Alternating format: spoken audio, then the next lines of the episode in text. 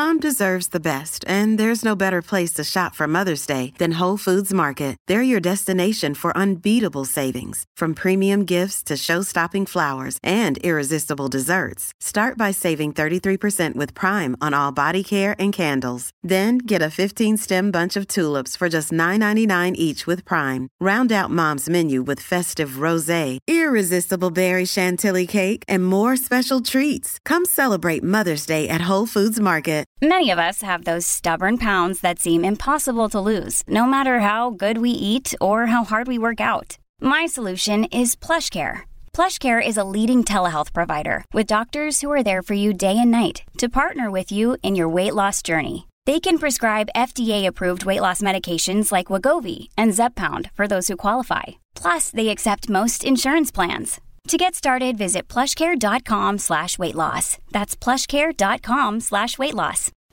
Hey everyone, welcome to Health Theory. Today's guest is Dr. Will Cole. He was named one of the top 50 functional medicine practitioners in the US, and he's written the book, quite literally, on how to do a keto diet with primarily plant based nutrition. It's called Keto Ketotarian.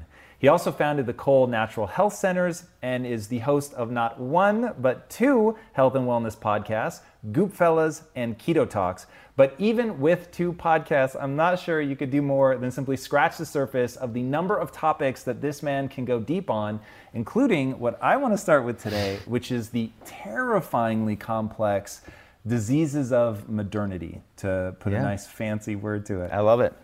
So define that for us. Like, what are the things that are ailing us? You talked about in the book that there's a storm coming. What is that storm? Yeah. So this commonality between just about every health problem we face as a world it has one thing in common, and it's inflammation. It's chronic, insidious inflammation. And inflammation is a good thing, right? It's part of our immune system. It fights viruses and bacteria. It's like really good to have healthy, balanced inflammation levels.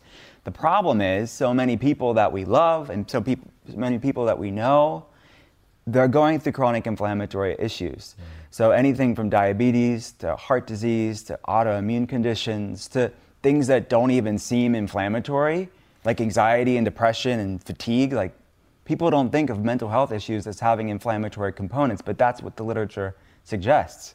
Yeah, that that was super interesting. Talk about that. So mental health, which for sure before I started researching about health, I never in a million years would have thought that it was anything other than sort of a, a mental as removed from the body problem mm-hmm. or even a brain wiring problem. I wouldn't have thought that, like you said, the best medicine is on the end of our fork for something that has to do with the mind. So how is the inflammation triggered underlying all of this, and then how does it work its way up to being a mental disorder?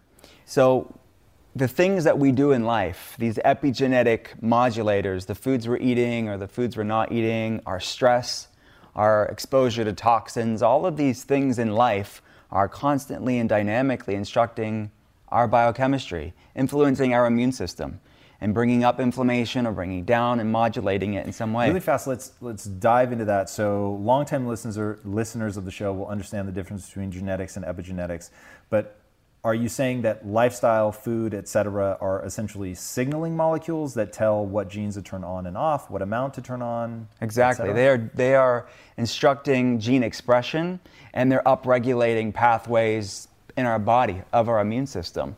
So all of these things that we do in our life, and when you look at the statistics of these diseases that I mentioned, these are largely overcomable, healable things, at least supportable things with easy lifestyle change. Mm. It's not easy, but it's needed. Human nature is to do the same thing and expect a different result. Human nature is to want a quick fix. Mm. You know, every meal is another opportunity to feed health or feed health problems. There's no like benign food. Ah, there's, there's no benign activity. And that's actually why I talk about this concept of the inflammation spectrum in Ketotarian. We are all somewhere on this inflammation spectrum. From one end, it's mild fatigue and brain fog and low grade anxiety, which are ubiquitous. And then the other end of that spectrum is full blown ICD 10 like diagnosis codes. You know, autoimmune conditions or diabetes, God forbid, or any one of these problems. And then everything in between on that continuum. So my job is, as a functional medicine practitioner, is to like find out where what what's driving that inflammation and then start moving their health in a positive direction. All right, what are some super common inflammation causes that you see day in and day out with your patients? Well, the foods we eat is instructing our biochemistry. It's in influencing the gut microbiome, which is 75% of the immune system, and that's upregulating the immune system in that way. A lot of gut centric inflammation has to do with food, but it's not just food. So you have to look at toxins. I see that quite a bit, and that's a broad umbrella, but products that people are using. Um, environmental toxins. Let's get real fucking specific. So I'm gonna, if you had Yeah. to put an apex predator of toxins, are we talking glyphosate? Yeah, it's our food supply. It's it's things that our food, the way that our food is grown, uh, the way that it's grown, the way the things that are sprayed on the food. But it's also not just the food itself, but it's it's how people are cooking. They're cooking it in a wrong way. They're frying it, and they're t- kind of turning good fats into bad fats by smoking it, uh, cooking it beyond the smoking point. Which So- is different for different oils. yes. So give me give me a, a short list of like the real bad things to avoid. So um, to avoid glyphosate, should I be going to locals farmer markets or like how how do we avoid that one? Um, what fats should we be cooking with? How do we know the smoke point? How do we make sure that we're in safe ranges? Yeah. I would say for most people, and this is the double edged sword of information, right? We sometimes people can get this paralysis of analysis. They feel like I'm screwed. Like what I'm I have to live in a bubble and like eat air and ice cubes and like do nothing. So I want to be very like stressing about food is not good for our health either. I think people need to find out where they're at on this inflammation spectrum and the way that I explain it in the book, The Inflammation Spectrum, is there's seven sections on this spectrum. There's brain, there's hormones, there's blood sugar, there's detox, there's musculoskeletal, the seven, and then there's connections of the seven or polyinflammation. So we go and ask questions about each section. So for example, like the outer third of your eyebrows are thinning. It may seem random to the layperson, but that's a sign that the thyroid may be not working well. Hmm. So someone may think, what the heck? Why is he asking me about the outer third of my eyebrows? These are clues like check engine lights. People need to start taking inventory of this stuff hmm. because it's the mundane that people just think it's normal. But these things are not normal. Like having low grade anxiety isn't normal. Hmm. Like not for having this fatigue and brain fog, just like getting through the day with tons of coffee and sugar is so ubiquitous, but it's not normal but people think it's normal because that's their life. So through asking the questions in the inflammation spectrum book, people can start being conscious of the fact that this isn't normal. Whoa, I thought it was. Chronic disease is ubiquitous but not normal. Right. Uh, I do suffer from low grade anxiety. Mm-hmm. It used to be bordering on paralyzing, and I had to work my way out of that. Now, what complicates things for me is that working my way out of that was massively about getting my mind in a different place. And mm-hmm. when I when I first started having to unwind it, I had no sense that this was diet related. Mm. So I went from almost paralyzed to um, still sort of a background issue, but very manageable, all mentally. But now I'm in the zone where I feel like this probably is something that's happening at a gut level, like a literal gut level, if I had to guess. Um, so I come to you as a patient, I can articulate that. What what do I begin to do? What am I am I doing an elimination diet? Am I going ketotarian? To me, I would go deep on a health history level. Let's do it. Okay. Fire away. Uh, do you have a family history of autoimmune problems? Yes. Okay.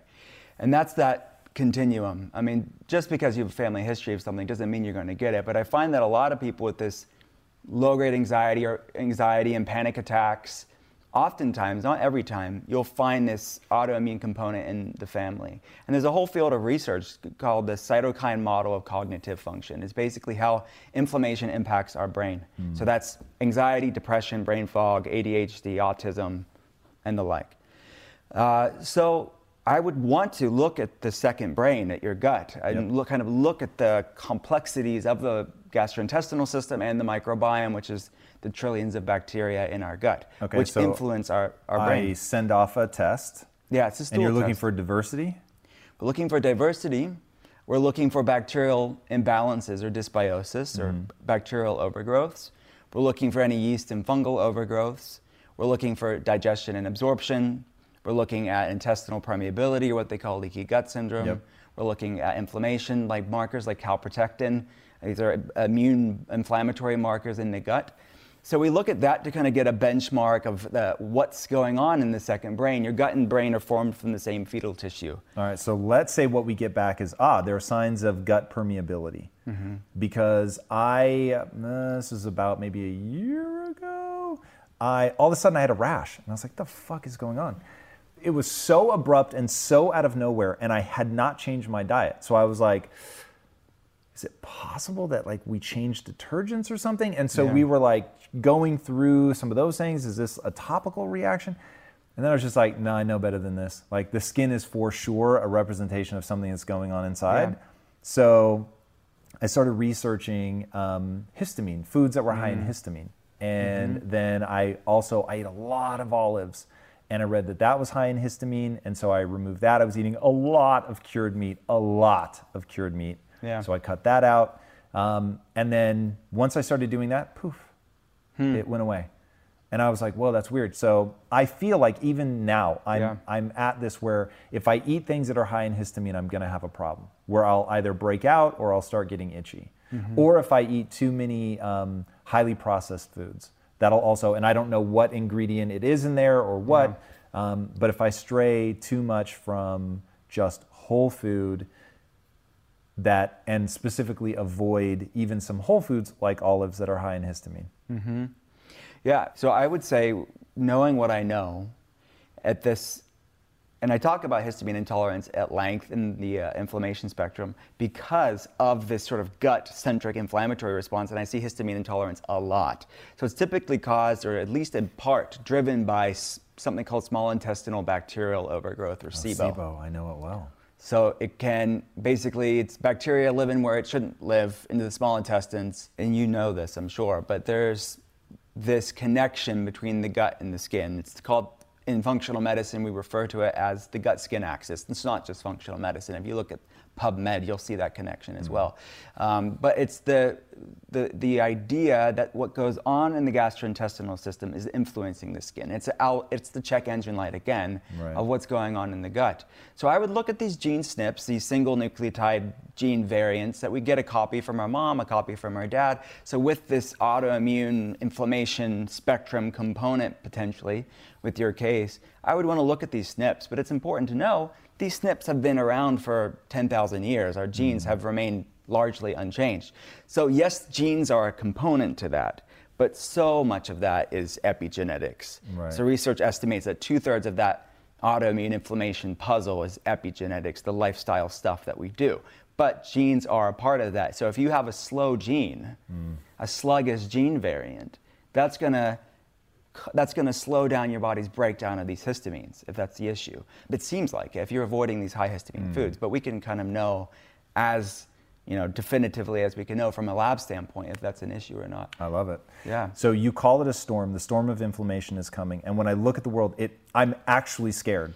So you talk about seeing people that have kids that are like two years old that have autoimmune conditions, mm. and I'm like, what the fuck? Like when you think about, mm-hmm. okay, sure, if I've punished myself for decades and decades and decades with a stupid lifestyle, I get why I end up with an autoimmune disease. But when you're two, it's like that pretty clearly says to me something happened to your parents, something happened to your grandparents, your great grandparents, and that this has been like this um, ever escalating problem from generation to generation, passed down either through the microbiome. It's not changes in DNA, at least I don't think. So when I think about epigenetic changes that can be handed down, that gets maybe a little more controversial, but the microbiome, I would say, is pretty incontrovertible, which is you're going to pick up what your parents had. So it's there. There. Do you agree that there's something happening generationally? Yeah, Uh, there's no way around it. You can look at the statistics of what kids are up against. Again, it's a confluence of a lot of different factors, but it's largely the world we're living in. And we are just Oh, you got to define that for me. What do you mean?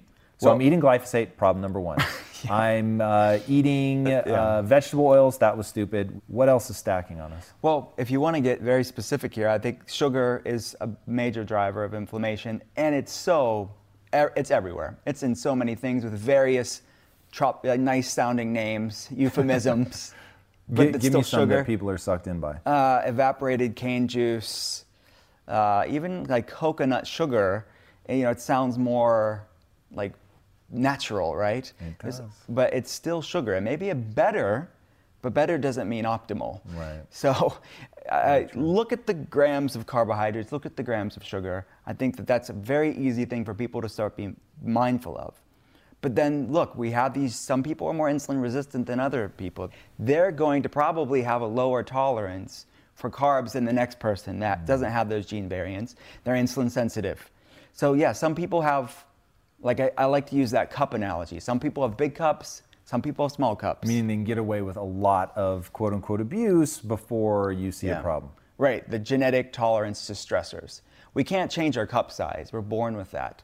But we can change to a large degree what we put it in our cups. Mm. So if people have small cups, they're gonna have to do more. They're just going to have to. And it's not fair, but it's reality. And they're going to have to lean into emptying that cup. People with large cups, they can start off simple and lean into it. Uh, All right, so, let's talk to the small cup people. So uh, we're cutting out sugar. Mm-hmm. We are. Are we going ketotarian? Like, is that going to be a well, key part of this? It depends on what their personal preference is. Ketotarian is the way that I eat. It's a very effective way for brain function. It's a very effective way of lowering inflammation. It's the a clean way to do the ketogenic diet, and I do a cyclical ketotarian approach where I, will be in ketosis and then I moderate my carbs when I want to. And but you fluctuate your carbs more than your protein. You'll have to adjust your protein and fat when you bring your carbs up. But you find a rhythm and a grace that works for your body. So people have to do some experimenting. So maybe it is ketotarian, or maybe they can just lean into, like you said, an elimination diet. That's how what I actually advocate for in the inflammation spectrum. Now, do you think that ketotarian works because people are eliminating a lot of the sugar and other garbage? That's part of it, yeah. So, what is it about a ketogenic diet that makes it so anti-inflammatory? Well, let's start with the basics because I, I agree with you. You're going off of sugar, you're going off of inflammatory fats like canola oil and soybean, well, you should be, but most people in the keto space are. They're going off of grains, they're going off of all these sort of inflammatory foods. So that's, of course, foundational to its benefits. But we can go an extra level here and kind of tap into our body's metabolic state known as ketosis. So your body, we all, we all have this capability, but beta hydroxybutyrate is a ketone that our body produces. And it, yeah, it's a way to burn fat, and that's what people are excited about the ketogenic diet. But I, what excites me even more than the fat burning and becoming a fat burner is its anti-inflammatory benefits mm. in the body. That excites me as a functional medicine practitioner way more. That you can lower like things like NF kappa B and, and COX2 and the, these inflammasomes that are high in the people we love and maybe in ourselves. Mm. So let's tap into our body's own innate way to modulate inflammation levels and balance inflammation levels. Okay, so to do that, yeah. um, I'm going to walk through some of the things that I think you would recommend. Um, so we're going to have to experiment for sure, and you're very clear that one size definitely does not fit all, and mm-hmm. I think that's absolutely correct when it comes to nutrition. Yeah. Um, whether it's just the epigenetic state that you're in, or the genetic state, or the combination of the two, which of course is the reality. But you're probably going to want to eliminate sugar. Mm-hmm. You're going to want to eliminate bad fats, which you've already listed some yeah. of those. You're going to want to stop damaging your fats, meaning cooking them past the, the um, point. smoke point. You're going to want to avoid environmental toxins. Let's list a few. You're going to want to stop eating things that have glyphosate, which is going to be really hard, but you're going to try to eliminate that, aka Roundup. You're going to eat whole food whenever humanly possible. Um, your, your recommendation, certainly in ketotarian, is to be largely plant based. You're very even handed about um, the use of certain animal proteins. Um, in moderation, I don't remember you actually using that word, but like that is certainly yeah. the gist of the book. Mm-hmm. Um, and then the part that I'm just looking at the way that you live, you live outside the city, you specifically yeah. wanted to get away. Um, all how- those things. How does that play in? Yeah, all those things are super important, but it's not just about food. And I think you brought up a good point. So, food has to be like a major component of this. You can't, you have to start there. Um, and I think healthy fats are one way, because if you're eliminating carbs and sugar, you have to fill it with something else. Avocados, avocado oil, nuts and seeds. I recommend soaking them to break down the phytic acid and the lectins, make them more digestible. Um, uh, coconut, uh, and uh, did I mention olives and olive oil, and uh, wild caught fish, fresh seafood, things like that. So that would be the healthy fats and some protein in there. Mm. What is something that makes you want to punch your patients in the face? like, do they ignore advice a lot? Or they're just common mistakes that people just keep making because they're addicted to sugar or anything like that? And I know you would punch them with love. That goes without question. But is, there- punch. is there any like frustration element to dealing with that? Because in my own life, Mm-hmm. there are people that I love desperately that Mm-hmm. suffer needlessly, in my opinion, Yeah. because there are things that they can't give up or yeah, won't give up or I- I- whatever. if I had to love punch a patient, if that was a thing, I would say it's the self sabotage. It's it's the people that you know the other side is so near, like it, they could completely improve their wellness in a powerful way. Hmm. But they have baggage and trauma that's sabotaging them in the present moment. That's fucking interesting. What do you mean? How's how is baggage and trauma sabotaging them? because you see their relationship with food is not about the present moment. It's not about the breakfast. It's not about the lunch or the dinner. It's about their years of baggage that they've brought into where they're at. So you have to start to unpeel that, and that takes months, can take lo- years to really work with somebody to overcome that disordered eating. And i don't mean that just an eating disorder i think there's a eating disorder spectrum. I think that there's a lot of people that really have disordered relationships with food mm. and body shame. So that if i had to punch anybody patient wise if it got Love them to change it would hurt a little bit but if it made them change i would do it um, because it's literally killing them it's, and they, you see them doing well, and then they go off and they binge again. And they are just, they feel like a failure and their guilt and shame around it. That takes time to start to unwind that. Whenever I heard somebody ask you like, and of course I'm sort of ruining it for myself because I'm going to ask you at the end, but uh, like, what's one thing that you would have people do? Mm-hmm. You always say you can't heal a body that you hate. I think that's super interesting that you get involved in like the mental aspect of the game. Mm-hmm. Yeah. How do you do that? Like as a clinician, how Mm-hmm. do you help with that? It's such a central part to my job. Like the science is important. We run the labs, we look at the data, we look at the objective baseline, and that's without a doubt paramount to my work as a functional medicine practitioner. But there is stuff that you can't measure on a lab that influences the lab.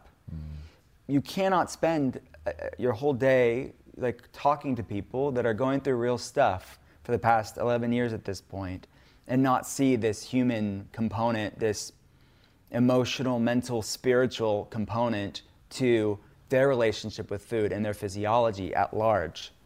We find ourselves, and by we I mean myself and my team, find ourselves as almost food therapists in many ways. As being in the space of wellness, is you have to get this, this right, this the spiritual block right. Then when you get that right, all of the food and the macros and the micros and all the nutrition stuff tends to fall into place a lot more mm-hmm. easily. It's an outward expression of their realization of who they are.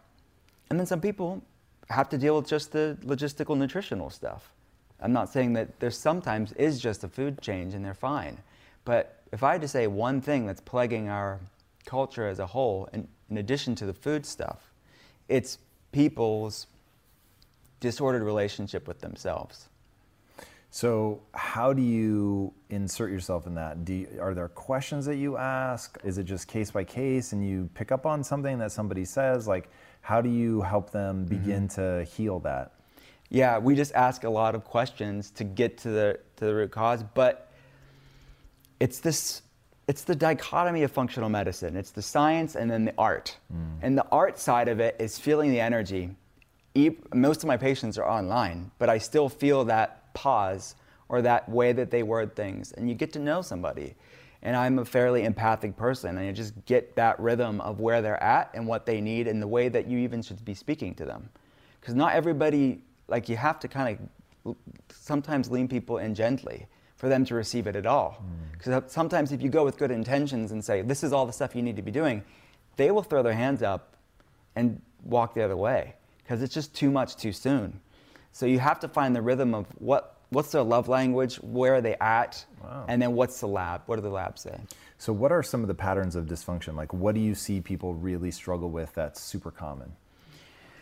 Well, I think in this wellness space, I think that various forms of orthorexia are a problem. Meaning they get so paranoid about their diet that that becomes its own fixation? Yeah, and, and a lot of times it's born out of real health issues because we have this epidemic of inflammation, of autoimmune conditions. They are having reactions to the like healthiest food under the sun. They're like having histamine reactions mm. from them.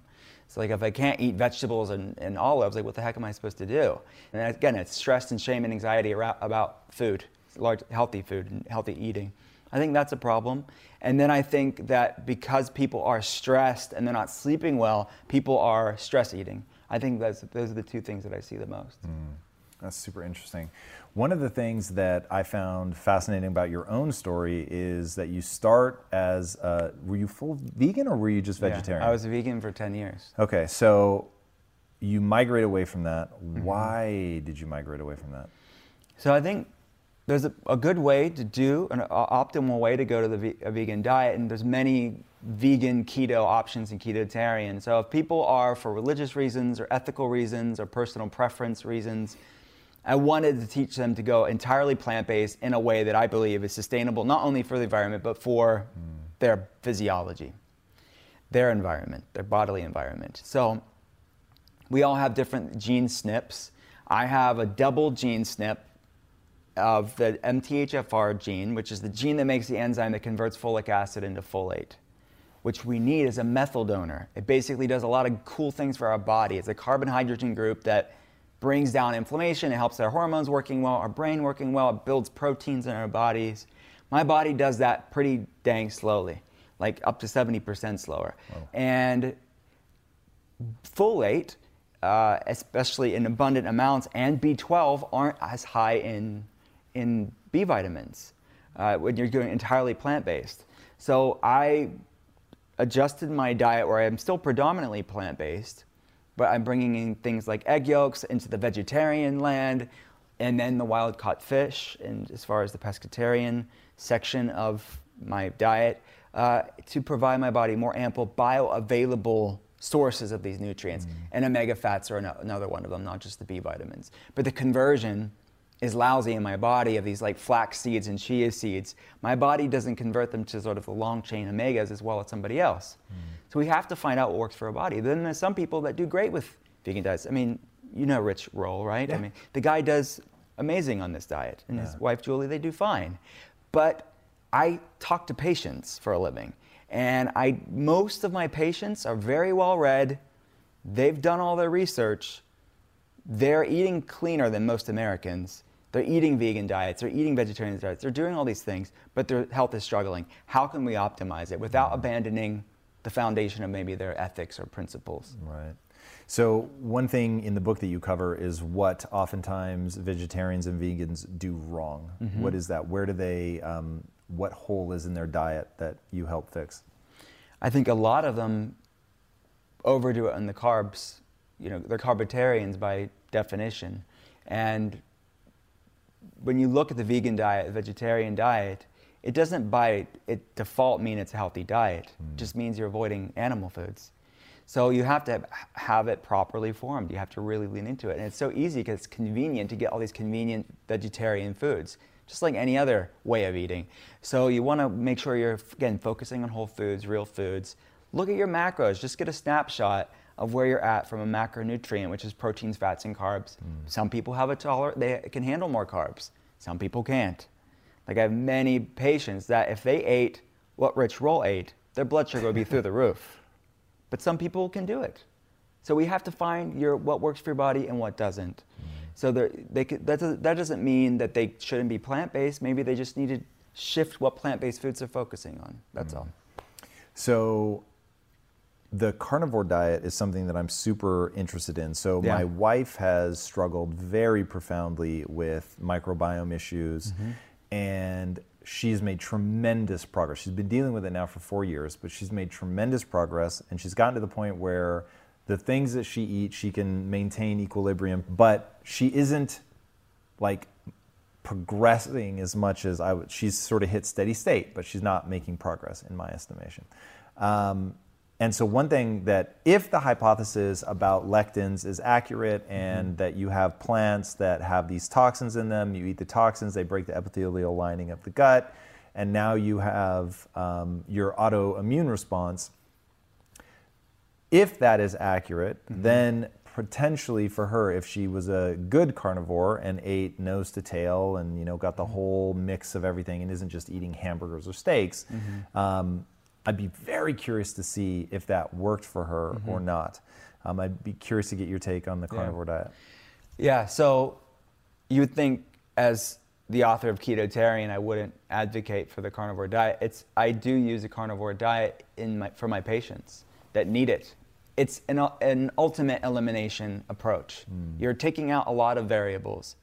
And these people with really dysfunctional guts and gastrointestinal lining and microbiome and these inflammatory cascades going on, sometimes you need that intervention to lower inflammation for a short period of time or for a period of time. It could be months. If you're going, going to do the carnivore diet, you're going to want to make, it, make sure it's nutrient dense. You're going to want to make sure that you're going for more of the organ meats from a nutrient density standpoint, mm. like you pointed out and I have people be fish centric as well. It's not just about the organ meat. So I want people to getting making sure they're getting their healthy omegas from mm. the fish and grass fed beef has, has omegas as well.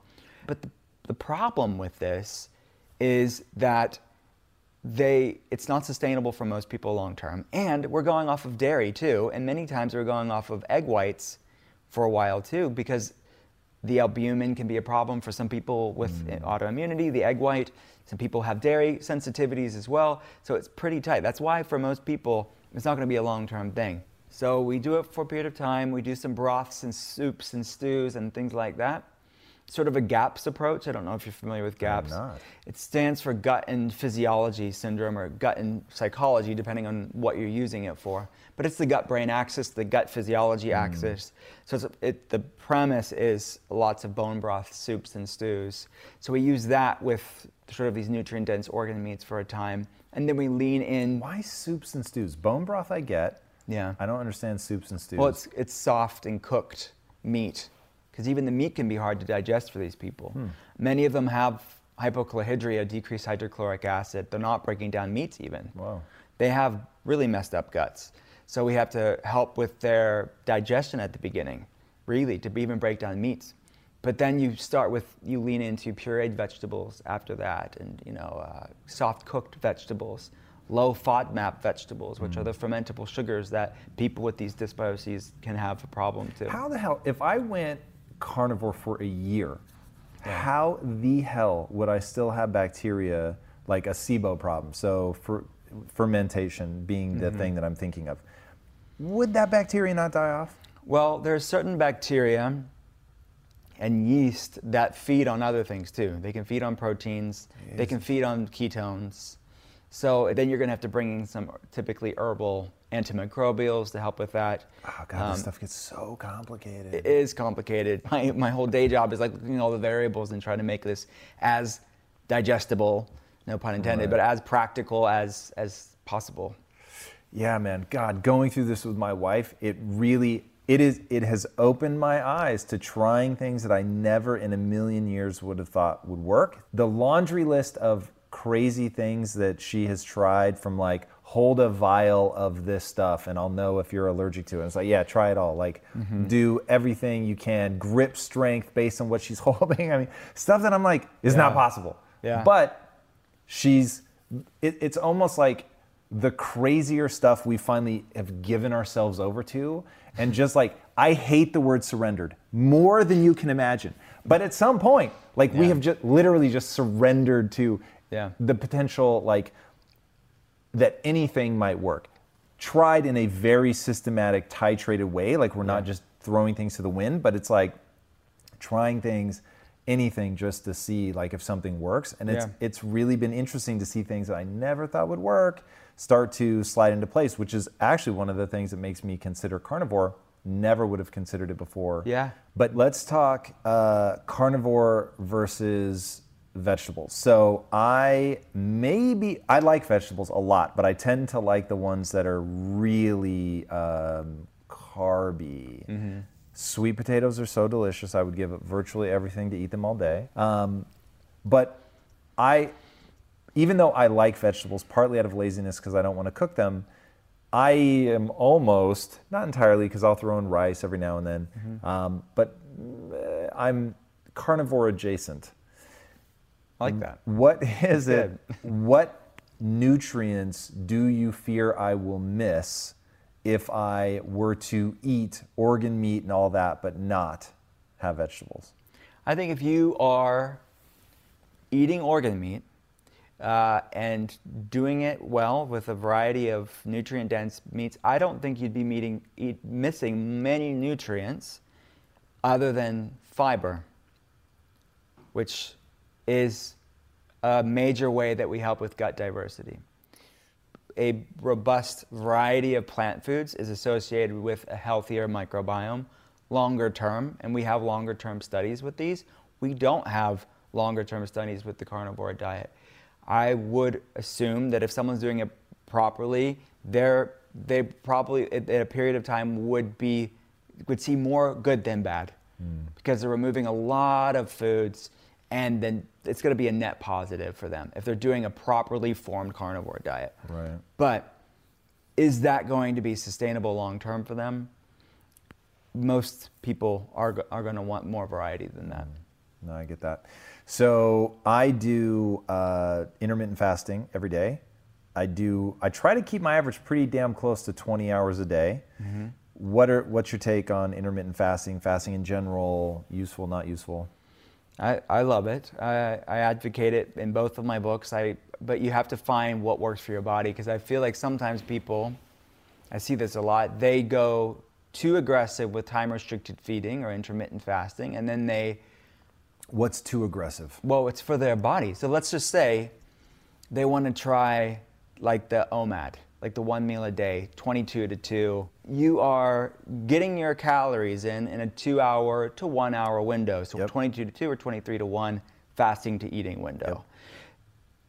You have to make sure you're getting enough calories in that time. Dude, that's a big meal. Yeah. So I've been experimenting with it. You've tried OMAD, Oh, yeah. and I like it. And I've just been doing this. I knew about the research. I've written about it before, but I Mm. didn't do it for myself until recently. Um, and I'm and experimenting what's the research saying? Because I want to live forever. okay. Is this going to help in that well, th- endeavor? I mean, with these longer periods of fasting, you, in theory, are upregulating these autophagy pathways. Okay. These cellular recycling, gobbling good cells, gobbling Where do you think the- that kicks in? 16 hour, 18 hour, 20 hour? You, I think depends on how much inflammation is going on in the person. It depends on how insulin Will determine when autophagy kicks in. Yeah, because if the if the body, you see people that are resistant, and look, we can't gauge. I have no practical clinical way for me to gauge autophagy. I wish I did, but when a lab comes out, I will be running it. But when you look at people's biomarkers and the things we can gauge, you look at their blood sugar, you look at their insulin levels, you look at mm. their inflammation levels. Some people can't get into this in ketosis very easily. They have to kind of get these things in check, and that takes time. Right. And then you could measure your glucose, you can measure your insulin, you can measure your ketones if you wanted to. Have you ever worn a continuous glucose monitor? I haven't. It's fucking interesting, dude. You have to do it. I, na- I know I need to. I have patients on it, but I was don't. gonna say, like, that's Yeah. a must. That it's it is if your diet is clean, it's a little bit gimmicky, maybe the wrong word, but you just get to see like, Yeah. oh wow, like I ate an impossible burger. I thought I'm really gonna like go ham on this whole plant protein thing or plant based diet thing. Let me see how I do as I upregulate. admittedly it was at a restaurant so maybe they put so much panache in it that it you know is what made it ridiculous Yeah. but dude i reacted like i ate ice cream it spiked my glucose to like 170 which for me is crazy town Yeah. i mean you could just see on the because it's you know my continuous Yeah. monitor is pretty flat this massive peak it was Yeah. crazy That is crazy. crazy. All right. Where can people find you? Where can they find your two amazing books? The inflammation book is out. The inflammation spectrum comes out October 15th. Okay. So it's on pre-order now, depending on when people listen to this. But uh, yeah, it comes out uh, October 15th, and Ketotarian's out now. But everything's at drwillcole.com. That's awesome. Yeah. I'm going to take away from you the answer of uh, love thyself and love thy body and get rid of the shame around food, which is absolutely critical. But if people were going to make one change that would have the biggest positive impact on their health, what change would you have them make? Cut, cut sugar out or lower it. It's I heard it once that it's like a recreational drug. you should not not use it very often, and and supplement that with healthy fats. So avocados, avocado oil, olives, olive oil, grass-fed beef, wild-caught fish. I think that those taking the place of sugar is would be one thing would change the human race in a positive way. I would agree with that. Awesome. Well, thank man. you so much for Thanks coming for on the show, me. man. That was amazing. Appreciate it. Guys, I think he has a lot of very even handed advice across the spectrum, talks a lot about having to do the testing yourself, but walks you through exactly how to do that. I think you will really enjoy digging into his books, his videos, everything. It is all absolutely fantastic. I can't recommend it enough. If you haven't already, be sure to subscribe. And until next time, my friends, be legendary. Take care.